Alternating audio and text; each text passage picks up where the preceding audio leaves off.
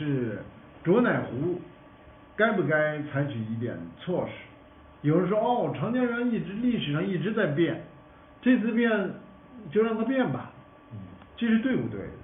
这是不对的，这是非常不对的。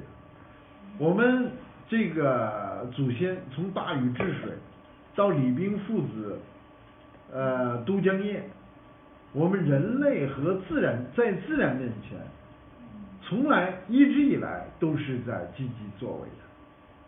我们不是因为自然是这样，我们人类就不作为，而且我们不是不作为就可以的。我们自然的灾害，大量的流离失所，大量的人员死亡。我们这一次因人而引起的自然灾害，比如台风，那你说好了，台风也甭管了，你台风总是把人要要吹到海里去的，你就站那等着吹吧，不是这样的。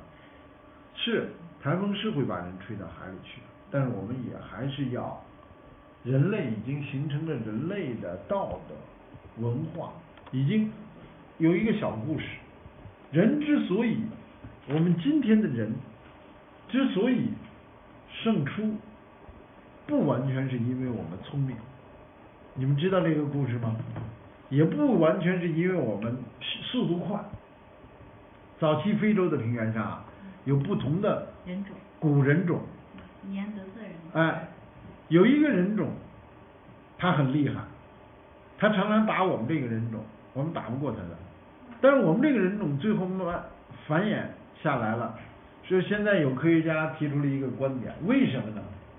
因为我们这个人种啊，他有了第一次有了比较强的家庭观念，我们这个人种啊，这个公的这个猿，他就会愿意呢照顾这个母的这个猿。然后呢，就使得母的猿在怀孕、生产和小猿产生之后呢，它有了它们形成了集体的力量，形成了对自然呢，它就能活下来。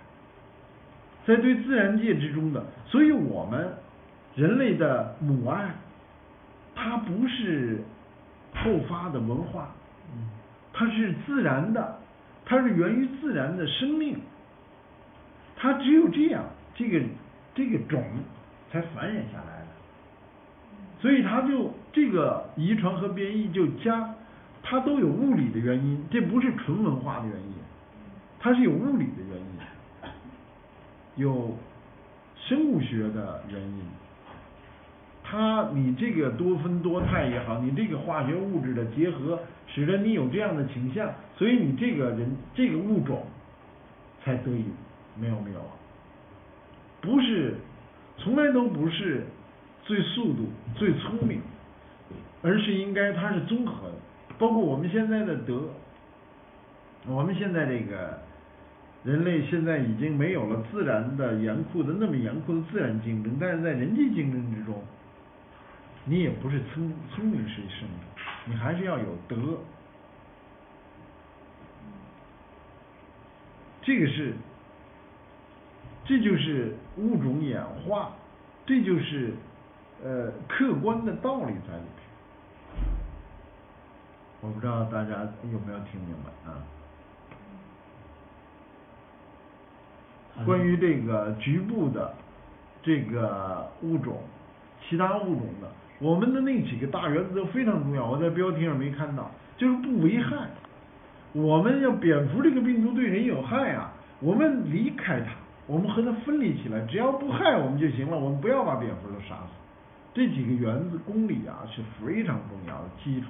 那是总总体上有。不是总体上有，要非常清晰的表示表述出来。我们这个这是我们在生态文明的里个一些根本性的原则，但是很多人不知道，工业文明垮，膨胀了的控制欲。呃，膨胀了的自我中心带来的一切错误，我们生态文明要改变的就是这些东西，这是要讲生态文明的。